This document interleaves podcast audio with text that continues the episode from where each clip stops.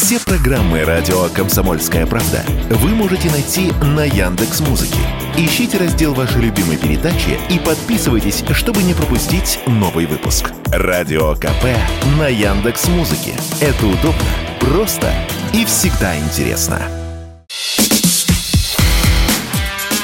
Диалоги на Радио КП. Беседуем с теми, кому есть что сказать.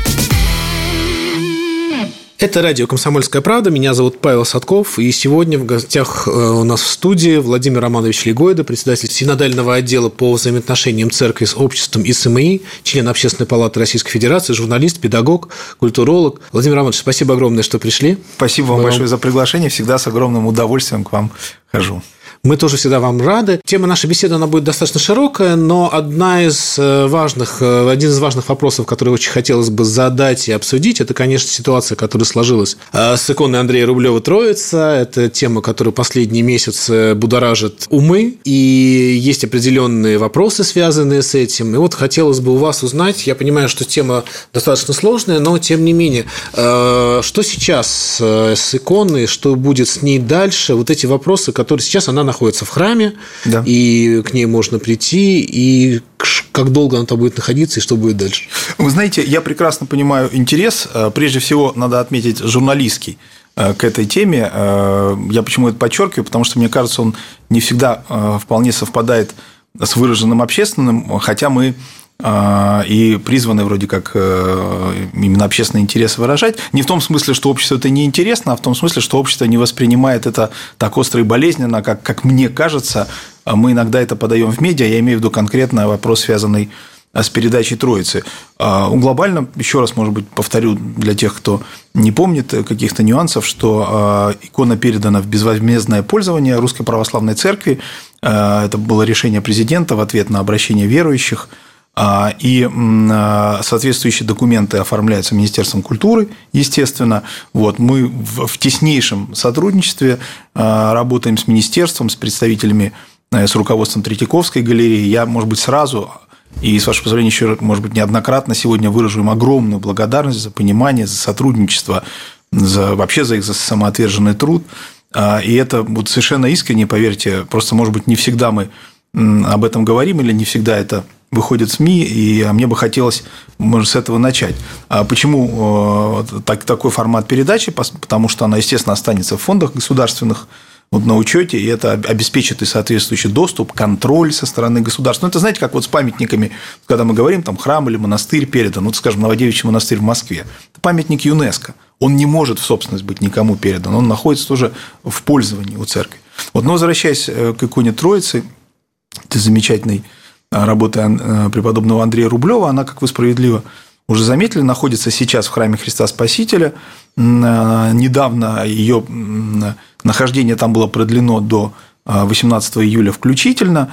Вот сегодня у нас там, ну, не меньше, по-моему, 8 тысяч человек ежедневно приходит поклониться иконе. Ну, там все выдерживается расстояние, она в капсуле находится, где соблюдается соответствующий режим температурный режим влажности. Все это специальными приборами замеряется, насколько я знаю. Вот о дальнейшем а, движении не готов сейчас говорить.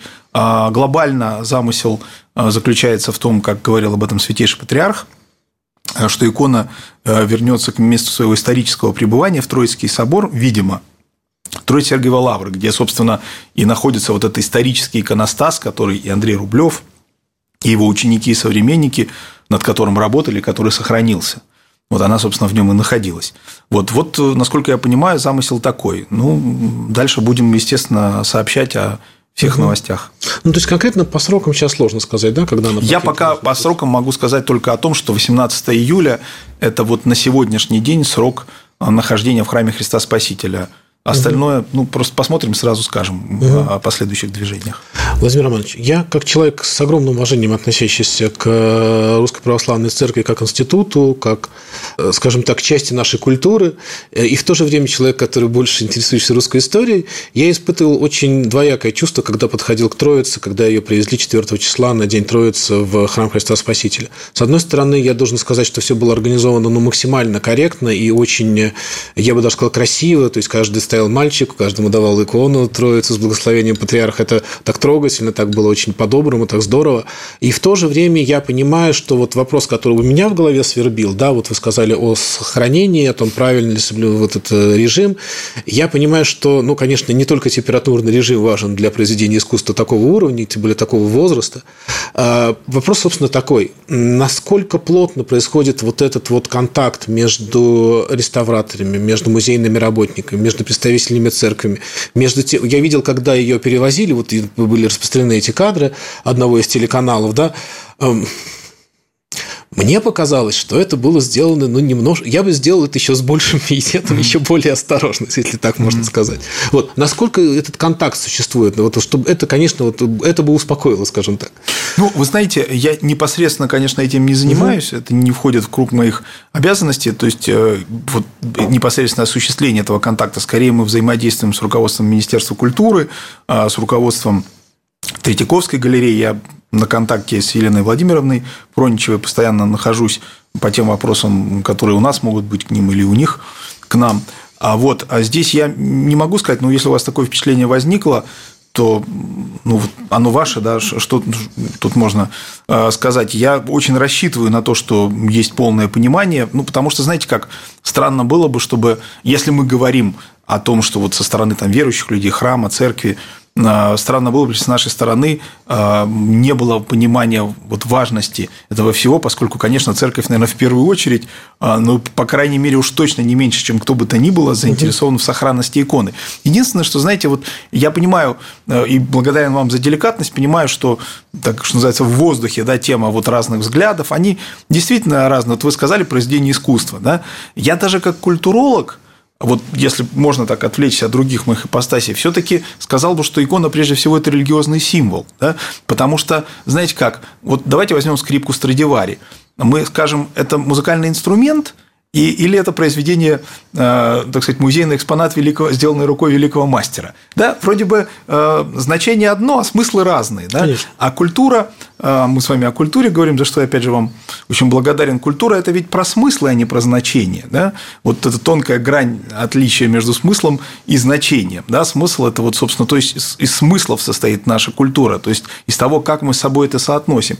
И здесь, конечно, э, э, икона, которая является в свою очередь, там, памятником культуры. Но, это, знаете, это как можно сказать, что Библия – это памятник литературы. Является Библия памятником? Конечно, это величайший памятник мировой литературы. Но Библия написана а, со смыслом, это, это религиозный текст. Да? Вот замечательный был а, очень образованный человек, протерей Александр Мень, выдающийся такой деятель Русской Православной Церкви, он говорил, что только тот, кто способен видеть в Библии священное, может ее понять. Да, при, причем он, знаете, вот для него не характерны были жесткие высказывания и так uh-huh. далее. Но вот я вот эту фразу все время вспоминаю. Да, он очень определенно выразился. Да, но это все равно, что, знаете как, вот мы все-таки говоря про скрипку Страдивари, мы исходим из того, что она создана, чтобы на ней играли, или чтобы она вот, вот такое бы я сравнение здесь предложил бы для размышления.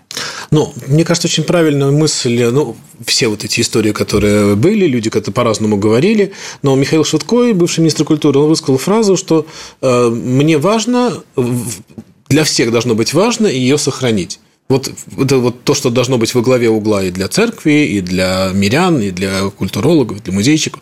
Мне кажется, это тот момент, который, э, который всех волновал, собственно, что будет, что будет дальше, будет ли реставрация. Вот, ну, я понимаю, что сейчас этот вопрос еще... Ну, ну да, я не готов сейчас да. о каких-то деталях говорить, но с Михаилом Ефимовичем можно только согласиться. Конечно, это, безусловно, для всех важно. И поэтому я и, знаете, вот я и поэтому э, предложил бы смотреть на эту ситуацию не с точки зрения того, что есть разные стороны, которые там к чему-то разному стремятся, им нужно прийти к какому-то компромиссу. Вот как только мы переходим в эти категории, мы начинаем конструировать вполне определенную реальность и в этой реальности жить. Даже если мы принимаем вот постановку достигли ли мы компромисса, это значит, ну, что мы сразу очерчиваем ситуацию, где есть разные стороны с разными целями. А если мы говорим, что у нас общая цель есть, естественно, а, ну, для, для церкви, конечно, не главное.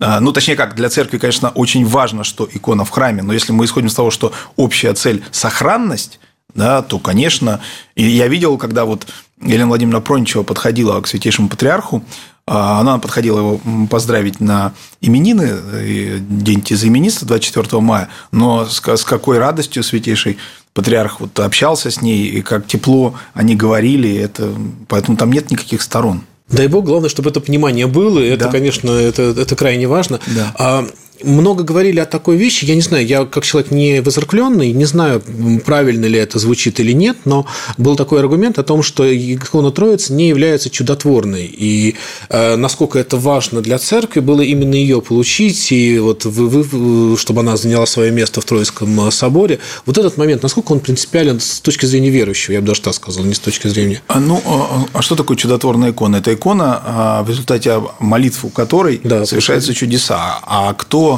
отфиксировал, что она не чудотворная. Да? То есть я сейчас не хочу провозглашать, угу. э, так сказать, э, каких, не говорить о каких-то таких вот вещах, да, обычно действительно нет такого в наименовании этой иконы, но вот если э, это же не то есть, вот если исходить из смысла этого нетрадиционного наименования, да, общепринятого, да, когда мы знаем, что есть чудотворные угу. иконы, к которым приходят, и это уже устоялось, да, а, а из самого факта возможного совершения чуда по молитвам иконы, то здесь ни об одной иконе, ни одной иконе в этом смысле нельзя отказать. да, да, в этом. Я Спасибо так... большое. Это тонкий момент, да. просто мне действительно хотелось это узнать. Я напомню, Владимир Романович Легойда у нас в гостях, председатель Синодального совета отдела по взаимоотношениям с церкви с обществом СМИ, журналист, педагог, э, член Общественной палаты Российской Федерации. Мы прервемся буквально на минуту.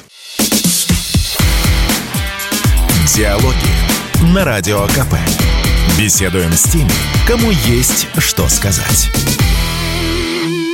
Радио «Комсомольская правда». Меня зовут Павел Садков. Владимир Романович Легойда у нас в гостях, председатель Синодального совета по взаимоотношениям церкви с обществом СМИ, член Общественной палаты Российской Федерации, культуролог, журналист, педагог. Владимир Романович, когда было решение принято о передаче икона Троица в пользование церкви. Начались вот некоторые, как, можно их оценивать по-разному, да. Да, уровень, скажем, этих дискуссий, но дискуссии начались. Вы ожидали, что определенное в обществе это вызовет, скажем так, э, разные точки зрения? Ожидал, э, безусловно, ну, потому что понятно, что есть люди, стоящие на каких-то, может быть, довольно категорических э, позициях, которые там не допускают подобные вещи. Они могут быть в разных, так сказать, сообществах, но э, мы исходим не из решения, там, не из желаний отдельных людей, да, вот э, из такого действительно, в данном случае мы говорим о решении президента, которое принято в ответ на многочисленные обращения многочисленных верующих, да, большого числа верующих. Но есть все-таки реальная ситуация и ее медийное измерение. При всем уважении к собратьям по цеху, я все-таки считаю, что медийное искажение, оно зашито сегодня, к сожалению. Угу. Может быть, не только сегодня, но я в другие эпохи не жил, вот я про сегодняшний день скажу. В саму ткань нашей медийной жизни. Вот я вам можно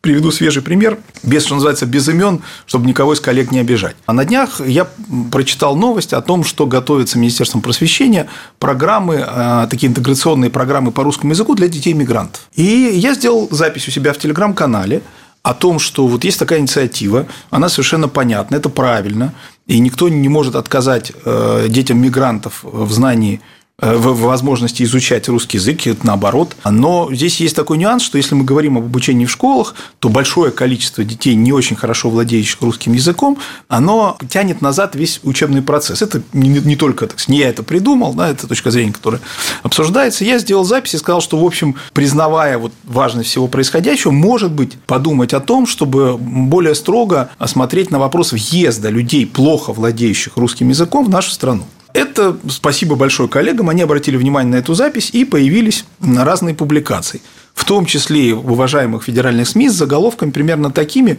что Легойда или даже там церковь в церкви выступили против бесплатных программ для детей-мигрантов. Ну, помилуйте, но это маленький текст, там четыре абзаца, там ну никак нельзя э, сделать вывод, что э, я против этих программ. Да? Угу. Но неужели мы совершенно разучились чувствовать и понимать полутона какие-то, да, с одной стороны, с другой? Я понимаю, что кто-то скажет, сейчас не те времена, вы же сами медийщик, вы должны понимать никаких там с одной стороны, с другой стороны. Ну, друзья, ну давайте мы не будем упрощать сложные вещи. Давайте мы оставим себе вот эту роскошь возможности сложного, глубокого, осмысленного разговора. И нам пришлось потом коллегам обращаться, просить их э, заголовок поменять. Как вы понимаете, было уже поздно, потому что мы это заметили, условно говоря, через час. Ну да, Перепечаток уже... было много, читают сегодня многие только заголовки.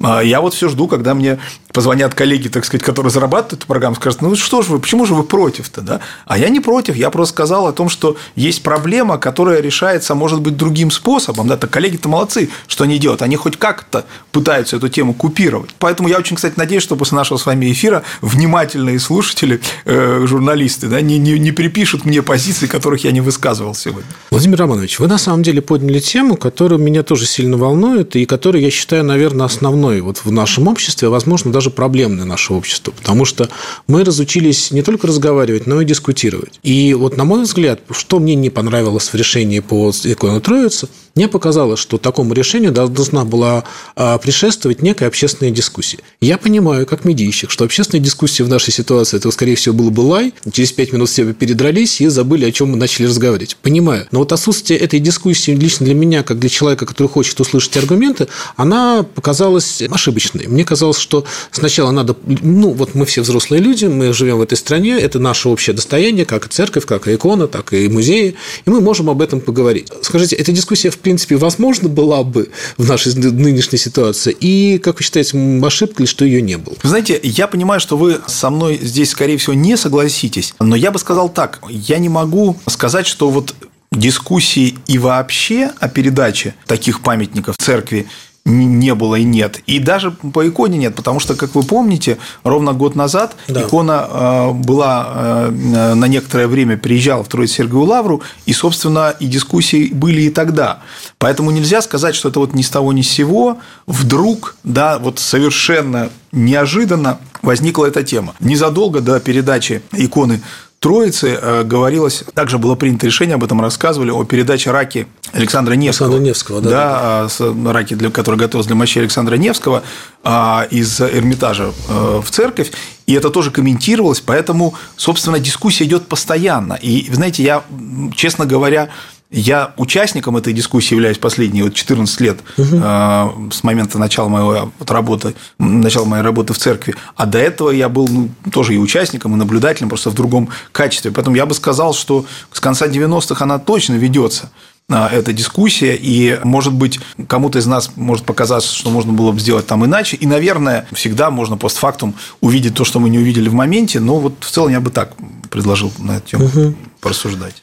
Я знаю, что у церкви есть богатый опыт, скажем так, сохранения. Мне не нравится слово использование, да, это оно какое-то немножко утилитарное для э, предметов э, искусства и культа. Но, тем не менее, большой опыт использования предметов э, музейных, имеющих историческую ценность. И хотелось бы о них узнать, чтобы вы об этом рассказали, если это возможно. Да, ну, может быть, не, не так подробно, как хотелось бы, поскольку это все-таки не вполне моя тема, но повторю, обратите внимание, что в Троицком соборе Троицы-Сергиевой Лавры, Троицы-Сергиевой Лавры находится иконостас, из которого в свое время вот была э, взята Троица, куда она, возможно, вернется, а, где э, этот иконостас, он создан Андреем Рублевым и другими э, иконописцами той поры, и он сохранился.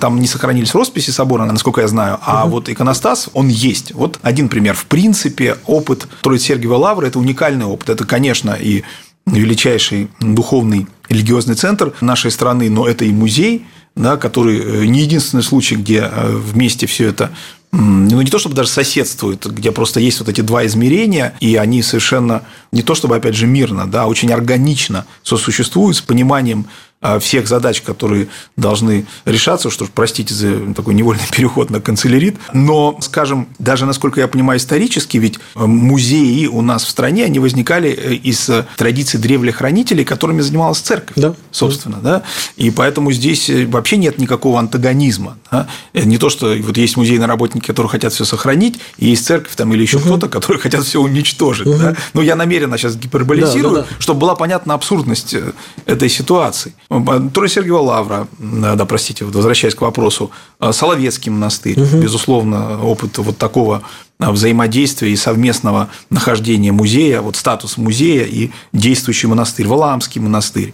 Вот. Э, не могу сказать, что без сложностей, без проблем, но, опять же, это не сложности отношений музея и монастыря, а это ну, определенные объективные сложности сохранения вот э, каких-то памятников э, культуры. Я понимаю, что для музейщиков, для реставраторов, для людей, которые занимаются сохранением, э, скажем так, памятников культуры, всегда существует опасение, ну, если там грубо сказать, да, ну, там, где были условно реставраторы, там сейчас монахи. При всем уважении у них другая жизненная стезя и другое предназначение. То есть, если мы говорим о утилитарном использовании подобных памятников, всегда возникает вопрос, ну, может быть, действительно логично, чтобы этим все-таки занимались люди, которые условно музейщики, а не люди, которые служат э, Богу, но, скажем так, это разные направления деятельности. Да, да ничто не хорошо, не плохо, вопрос, вопрос в этом. Вот тут возникает, э, по-моему, искра, которую люди ну, начинают чуть-чуть вот это общественное возмущение, если оно и появляется, да, но он связан вот, с этим, вот именно с этим. Я сейчас про другое. Как с этим бороться? Как объяснить? Вот я, у меня ощущение, что мы очень мало разговариваем, что и церковь очень мало разговаривает об этом, и общество очень мало разговаривает. Мы много ругаемся, но мало разговариваем. Потому что всегда можно, наверное, найти какой-то компромисс. Вот этот вопрос, он же, ну, это, он же существует. Я, я согласен с вами, что мы мало разговариваем. Во-первых, проблемы, конечно, были. А, ну, они где-то и сохраняются объективно, но я имею в виду, проблемы в отношениях были. Я скорее это знаю уже так не был их участником, но я понимаю, что вот 90-е годы, возрождение, возвращение первых храмов, хотя не так много возвращалось, да, да, это до правда. 2010 года, до принятия закона о возвращении религиозным организациям имущества религиозного назначения, порядка там не менее 80% точно на тот момент всех храмов, которые были у русской церкви, они не были у нее в собственности.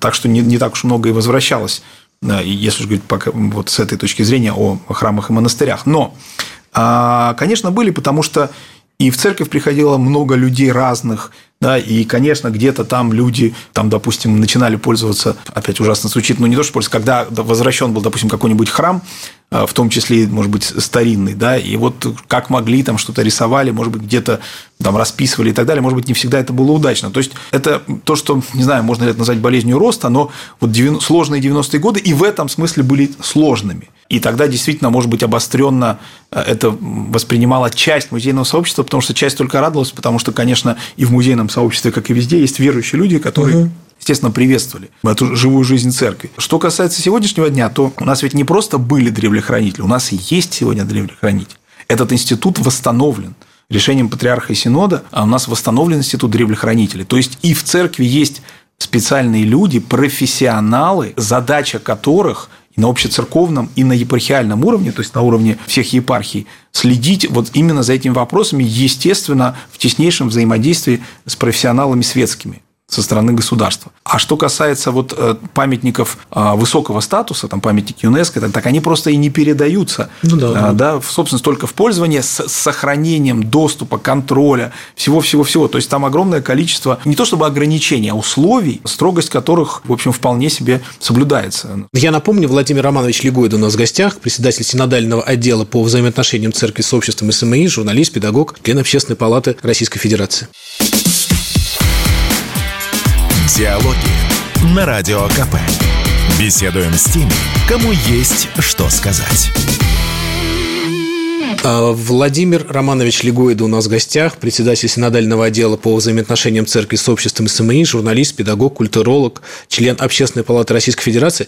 Владимир Романович, такой вопрос. Что касается сохранения культурных ценностей, да, в том числе угу. находящихся в, скажем так, в церкви, изучался иностранный опыт. Понятно, что были ну, много разных стран, много примеров. Вот этот опыт каким-то образом именно сохранения ну, подобного рода икон, может быть, более древних. Ну, опять же, в деталях, э, к сожалению, не скажу. Он, э, безусловно, изучался. Мы, у нас, в принципе, в церкви вот по разным направлениям довольно активно изучался опыт и католиков, и протестантов.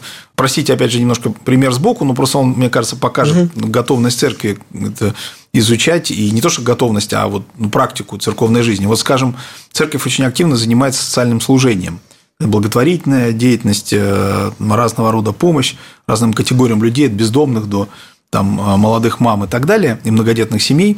И вот здесь активнейшим образом изучался зарубежный опыт, причем а, с выездом да, э, за границу, с изучением того, как это социальное служение э, организовано у католиков, у протестантов, в других религиозных традициях. И я думаю, что нам сегодня тоже есть что показать потому что опыт огромный, накоплен за это время, очень многое сделано. Поэтому, конечно, по разным направлениям, я могу сказать, с своей стороны, вот я занимаюсь там информационной деятельностью, взаимоотношениям с государством, с обществом, мы, естественно, изучали mm-hmm. опыт, и э, доводилось и опыт Ватикана, и сравнивали, смотрели там, с коллегами взаимодействия, с протестантами, с другими конфессиями христианскими и традициями религиозными. Что касается вот здесь, то видите, тут опыт, он в чем-то и грустный, иностранный опыт, потому что такого количества храмов, которые сегодня опустили э, в некоторых европейских странах и которые порой ну, просто отдаются. То есть там идет обратный процесс. Да? У нас патриарх недавно об этом говорил. Мы говорим о возрождении, о восстановлении, о возвращении храмов. Да? Государство у нас вот по 327 ФЗ передает эти храмы религиозным организациям, не только в Русской Православной Церкви. А в Европе, во многих странах Европы мы видим процесс обратный, когда храмы а, просто порой продаются, сдаются в аренду, и там что только не устраивают. Э, и это в самом безобидном случае это кафе какое-нибудь. Да? Бывает и что похлеще, что совсем не приличествует. Поэтому есть и такой, а, к сожалению, грустный опыт вот э, в современной Европе. А, но, знаете, я бы здесь еще хотел сказать, я вот не упомянул, это, мне кажется, очень важно. У нас совместно с Министерством культуры составлен реестр специальный список руинированных и разрушенных храмов. Mm-hmm. Вот, он довольно большой, к сожалению. Да, я сейчас цифры точно не назову, но понятно, что нет сегодня ресурса на восстановление, но, по крайней мере, есть понимание того, где необходима консервация. Да, если нет возможности восстановить храм, то э, сколько нужно сил и средств, чтобы его законсервировать. Вот. И, это, и здесь еще, еще раз э, хочу сказать спасибо Министерству культуры, которое взаимодействует с Русской Церковью э, вот по этому вопросу. Недавно я читал историю Древней Церкви Василия Васильевича Болоту, mm. и да, меня поразило книга. его вступление. Его вступлении я реально, я прям до, до, до умиления, как это говорит, о том, что как человек религиозный и воцеркленный, он пишет о древних святых, э, ну, в том числе, ну, он пишет правду – да, и он э, ссылается на то, что то, то что не принято у наших э, братьев-католиков, скажем так, иметь, э, скажем так, не, не, непредвзятый взгляд на какие-то вещи. Он непредвзятый об этом говорит, что, в принципе, в нашей, в нашей традиции, в традиции нашей церкви. Этот момент меня так поразил, вот этот вот ощущение, уч... я знаю, что есть много ученых, но мы все знаем, да. что куча ученых наших были выцеркленными людьми, это не мешало им заниматься физикой, химией, математикой и прочим. У меня такой вопрос. Вот как сделать так, чтобы вот это противопоставление условно, особенно у молодежи, уже существующее, что вот есть наука, оно, честно говоря, мне в моей душе тоже сидит, как у советского человека, что есть церковь, а есть наука, да? И вот как это сочетать и сделать так, чтобы это не было противоречием, а можно было бы как-то об этом говорить как об обществе, да, нашем, mm-hmm. где есть одно и другое, это нормально. Есть ли какие-то инструменты, есть ли какие-то да, попытки это конечно. сделать? Конечно, образование и борьба с невежеством. Я ни в коей мере не Нет, хочу да... никого упрекнуть. Знаете, я часто тоже студентам говорю, вы какие-то, говорю, примитивные марксисты. Мне иногда кажется, потому что вроде бы давно уже а, такая псевдонаука как научный коммунизм у нас не преподается, но иногда говорю, когда я слушаю некоторые ваши ответы, я сейчас объясню, что я имею в виду. Я исхожу из того, в этом смысле я ученик э, вот своего э, моего преподавателя, моего выдающегося учителя Юрия Павловича Вяземского, заведующего кафедрой мировой литературы и культуры МГИМО, и автора ведущего программы «Умницы умники», всем хорошо известного. Я исхожу из того, что у нас существует три основных способа познания мира и человека. Это наука, искусство и религия. Они действительно разные – у них разные методы, у них разный предмет. Они познают разное и соединяются в человеке, но не конфликтно. И верующий может быть ученым, любить поэзию, поэт э, может быть верующим и там, заниматься математикой и так далее. Просто это действительно разный способ познания мира. У нас, знаете как, Проблема начинается вот из-за примитивного понимания и невежественного, во-первых, отождествления знания и науки. Угу. Наука и знание – это не тождественные категории. Знание гораздо шире. Научное знание, знаете, это недавно говорили с коллегами, а вот сколько в жизни среднестатистического человека в объеме знания, вот, вот возьмем среднестатистического человека, у него объем знаний 100%. Вот какой процент этого знания является научным? Вот мы так на вскидку с коллегами-профессорами сказали, что у научного даже среднестатистического преподавателя, занимающегося научной деятельностью, ну, это не больше 25%. То есть остальное знание – это область такого обыденного знания, да, куда много чего входит. Да, и, идеологические какие-то знания и, и прочее, прочее. Даже философское знание имеет свою специфику по сравнению э, с научным знанием. Да, потому что, что я имею в виду? Ну, понимаете, вот вы когда выходите из дома, идете в метро, там, или выходите из метро и идете на работу, вы же не высчитываете этот путь по азиму там, и так далее да, не прокладываете. Там. Это все находится в области бытового знания. Да? Поэтому, как только человек вот такую простую вещь понимает, он сразу...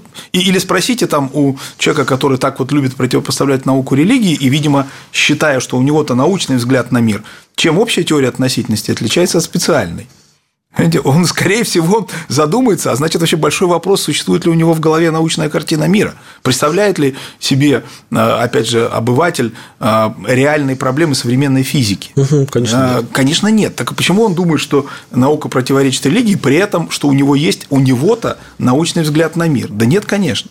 Это все, знаете, это был такой замечательный ученый, генетик, конечно, вам хорошо известный, Тимофей Фрисовский, про угу. которого написан а, роман Гранина «Зубр», и вот Тимофей Фрисовский говорил, а, что вот ну, до XVIII века еще мог обыватель понимать, что происходит в науке, там более-менее, и то, так сказать, не каждый, да, а наука XX века настолько рванула, что вообще только там, люди, занимающиеся наукой, способны здесь о чем-то да. всерьез говорить. Но возвращаясь к этому, три способа познания мира у нас, они разные. Мы познаем действительно мир и с помощью произведения искусства. Вот мы сегодня с вами с этого начали. Да? Вот почему человек читает там в 15 лет Евгения Онегина, а потом в 25.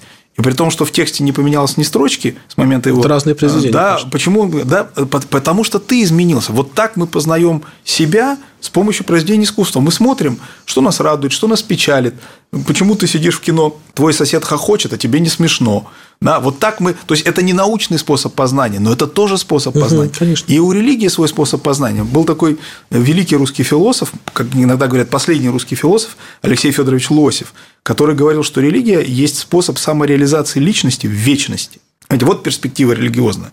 Да, мы можем самореализовываться в профессии, в семье, э, в друзьях, там, я не знаю, в чем. А вот если в вечности, вот религия про это. Это другое, это устремленность, как сказали бы философы, прорыв к трансцендентному.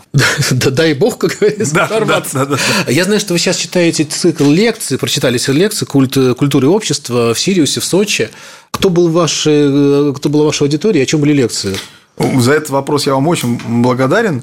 Э, вы знаете, это вот одно из самых приятных и больших открытий последнего времени, радостей последнего времени, человеческих открытий.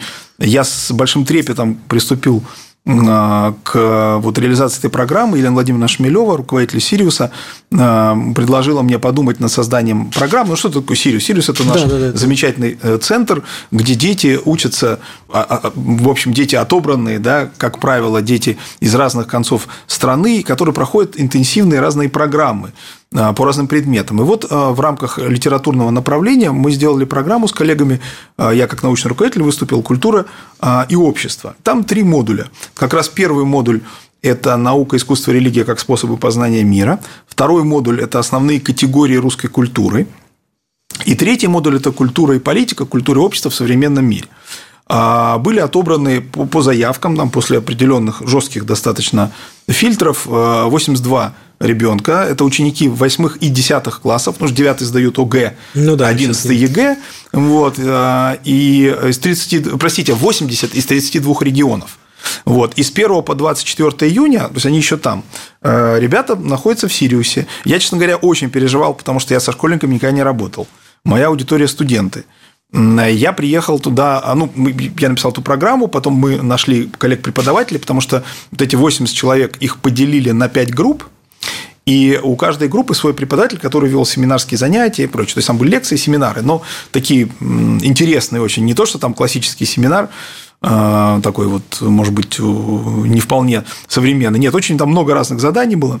Ну вот, и я приезжал туда на два дня и читал а, установочные лекции вот в первом модуле – а дальше уже коллеги сами творчески, так сказать, переосмыслив программу написанную, вот они работали, но мы все время на связи, мы с ребятами на связи, мы с ними в мессенджерах переписываемся. И знаете, я очень не хотел уезжать, я такой получил заряд вдохновения, ну, потому что, понимаете, они настолько мотивированы, они настолько умны, они настолько вот, э, э, жадные до знаний, что просто некоторым вопросам я там был просто приперт к стенке и поставлен в тупик, за что я ребятам очень благодарен, потому что это заставляет тебя мыслить.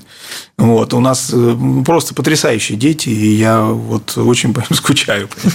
А Владимир Романович Легойд у нас в гостях, это радио «Комсомольская правда», меня зовут Павел Садков. Диалоги на Радио КП. Беседуем с теми, кому есть что сказать. Радио «Комсомольская правда». Владимир Романович Легойда у нас в гостях, председатель синодального отдела по взаимоотношениям церкви с обществом СМИ, член Общественной палаты Российской Федерации, журналист, педагог, культуролог. Владимир Романович, вот вы начали говорить про ваши лекции в э, Сириусе для детей, и вопрос, не знаю, понравится он вам или нет, но я его задам. Современные дети и религия, как вам кажется, как они ее воспринимают? Я понимаю, вот у меня, я просто свой личный опыт, да, да. всегда на нем же ориентируешься, да. да, я не воцеркленный человек. Ну, мы ходим в церковь, я очень, у меня много друзей в, среди э, священнослужителей, но я сам нет. Но у меня сын э, религиозный человек, он посещает церковь, он воцерквленный, и есть это. Я не понимаю, как это произошло. Я не могу сказать, что это воспитание. Воспитание было уважение к культуре. А не более того. А как это получается? И как вообще современные дети могут до этого дойти и доходят ли они? Вот дети, с которыми, например, вы работали. Я все-таки, как христианин, я скажу, что мы, мы-то учитываем фактор Бога, который, наверное, остальные люди не обязаны учитывать. И у Бога свои пути, и как Он каждого из нас к себе приводит, какими путями и когда это, в 5 лет, в 50 или в 95, мы не знаем. Но если вот попытаться другие какие-то аргументы найти, то вы знаете, ведь э, почему это происходит, да, и почему это порой нас, родителей, там, удивляет. А на самом деле здесь нет ничего удивительного, как мне кажется, потому что какой вопрос решает религия? Вот есть еще один стереотип, это как э, один стереотип, о котором мы поговорили, отождествление знания и науки, другой стереотип – это отождествление религии и нравственности. Что религия, любая религиозная система – это нравственная система, вот что хорошо, что плохо, так поступай, так не поступай, это не, не пей, это не танцуй, так сказать, тебе по рукам надаем и прочее. Это совершенно не так. А религия решает самый главный вопрос в жизни любого человека, собственно, то, что вопрос, который отделяет человека из органического мира – это вопрос о смерти. А ни одно животное не осознает свою конечность. У них есть, естественно, там страх, да, инстинктивный, но вот это философское, если угодно, осознание своей конечности – это то, из чего проистекает драма жизни и вся наша культура. Она с этого начинается. Человек осознает, осознает свою конечность, начинает там хоронить родственников и пытается вступить в этот вот в бой со смертью, да, потому что идея прекращения бытия, она нам не нравится, да, да, мы, ее, мы ее всем нутром не принимаем. И это, собственно, это, это только человек только у человека есть. А, и поэтому ребята прекрасно относятся к этому всему. Они, ну, я имею в виду, они понимают важность этого. Я вообще, меня, почему меня не пугают никакие соцопросы, которые говорят, там, молодежь стала там, относиться к церкви угу. лучше, хуже. Там.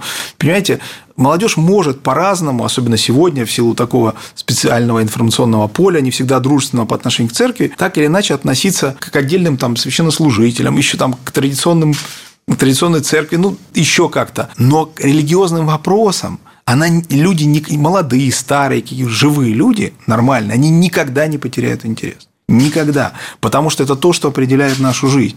И, понимаете, и потом говорят, вот молодежь, ну и что? Ну вот сегодня у этого 15-летнего юноши или девушки у них такое отношение. А завтра им будет 25, у них появятся дети, и они начнут э, задаваться совершенно другими вопросами. Знаете, или там они заработают себе там на машину, квартиру, и потому что машина, квартира есть, а со счастьем как-то не очень получается. Почему, Господи, да? Так и хочется сказать, почему, да, Господи, почему, да? Господи, и сразу вот хоп, он, и вопрос идет отсюда сразу в небо. Поэтому тут э, я абсолютно в этом смысле спокоен, и я могу сказать, я как преподаватель вхожу в аудиторию университетскую, ну, там, если не считать институт таких, когда я еще сам был студентом таких экспериментов, то с 96 -го года интерес к религиозным темам никогда не пропадал и никогда угу. не уменьшался. Никогда это всегда стабильно. То есть, понятно, не 100% аудитории, э, но 100% аудитории... Я вообще противник массовизации ну, да, образования и считаю, что и ряд вузов можно закрыть приспокойненько, вот, без, без потери для... Ох, сейчас вас. Не, а что, я это говорил, коллеги знают, я не имею в виду, конечно, какие-то ВД, я говорю о том, что вот то, что, знаете, как грибы выросли, ну, это правда, которые да. себя поназывали там не пойми как, вот, и вообще массовизация образования – это проблема, это же не российская проблема, она общемировая. Конечно. Да, ну вот, а э, тематика, она такая Важно. Вы знаете, я понимаю, что ну, то, что, о чем, опять же, наши коллеги, мы в том числе журналисты, посмеиваемся, да, когда условно в какой-нибудь э, Дании, какой-нибудь э, в церкви неожиданно там снимут крест, повесят какой-нибудь флаг странного цвета и так далее. Mm-hmm. Ну, то есть какие-то уступки, которые делаются обществу для того, чтобы популяризировать церковь и религию. Мне всегда нравилась Русская Православная Церковь, ее непоколебимая позиция по каким-то вопросам, по основным, основополагающим, безусловно, вопросам, да, это, это очень здорово. Но в то же время я понимаю, что сейчас молодежь, наверное, не очень готова к этой негибкости. Вот здесь противоречие. С одной стороны, есть принципы, которыми никак нельзя поступиться, с другой стороны, есть время, которое очень изменилось. Оно изменилось, может быть, в тысячный раз за последние две тысячи лет, да, но оно изменилось, оно теперь совершенно другое. И люди из ТикТока, они не понимают этого языка твердости. Вот здесь... Мне есть что вам ответить. Давайте. Во-первых, у нас есть тиктокеры, священники, миллионники. Просто, может быть, не все знают. Я помню, я беседовал с одной очень известной журналисткой, которая была ошеломлена, что, что у патриарха есть э, аккаунт ВКонтакте. Ну, понятно, Святейший сам его не ведет, но он прекрасно понимает значение этого, да, что у нас есть э, священники, мы их называем интернет-миссионеры, э, с очень большой аудиторией в разных социальных сетях, и ВКонтакте, и в других, и очень активно себя там ведут, и очень качественные простите, поставляют контент. Да? Другое дело, что священник, о чем всегда говорит и патриарх, священноначале, он не должен забывать, что он священник. Если он в ТикТок пришел для аудитории, то, в общем, не очень понятно, для чего он это делает. А если он пришел как священник, и именно вот исходя из того, о чем вы говорите, а, то это так что с этим у нас все в порядке. И, условно говоря, диакон, который во время богослужения может есть такая молитва Иктинья, прочитать ее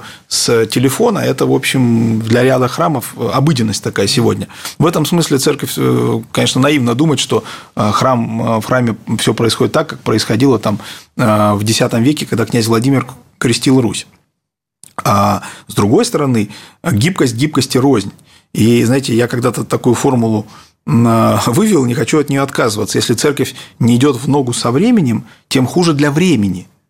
Не для церкви, для времени. Потому что а, время мы видим с вами, что приносит нам, да, и а, почему церковь должна вот с этим, о чем, кстати, вы начали так аккуратно и деликатно сказали, говоря о наших, а, так сказать, коллегах из других конфессий, да, в некоторых странах европейских, то вот, вот с этим временем в ногу церковь не пойдет никогда. То есть есть фундаментальные вещи, от которых церковь не откажется. Это догматические положения, это нравственные э, ценности, вот это представление о семье, о браке и так далее. Но все, что касается там прогресса и прочего, простите, материально-технический прогресс, вся европейская цивилизация, да, одним из ее фундаментов является христианская традиция.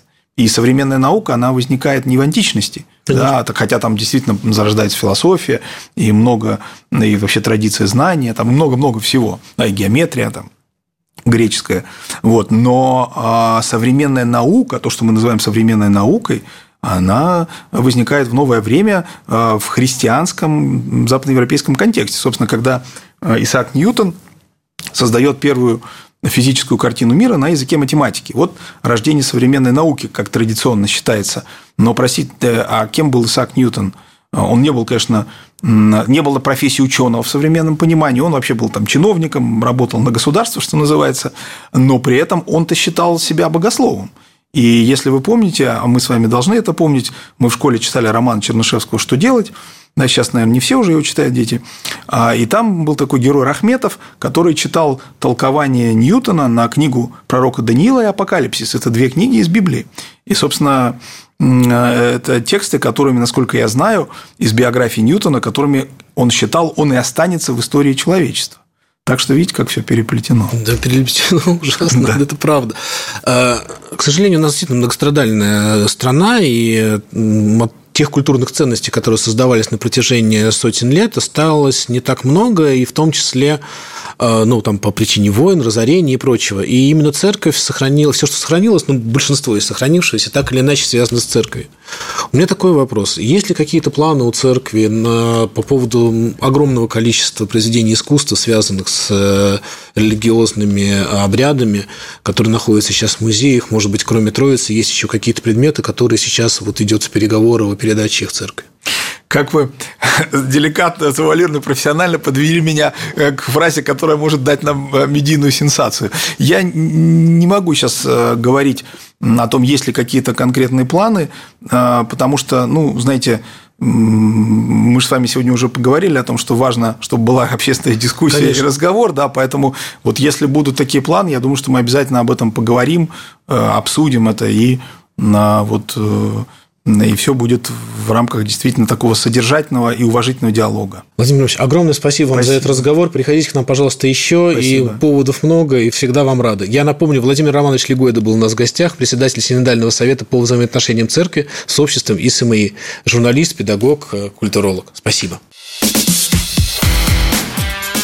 Диалоги на Радио КП. Беседуем с теми, кому есть что сказать.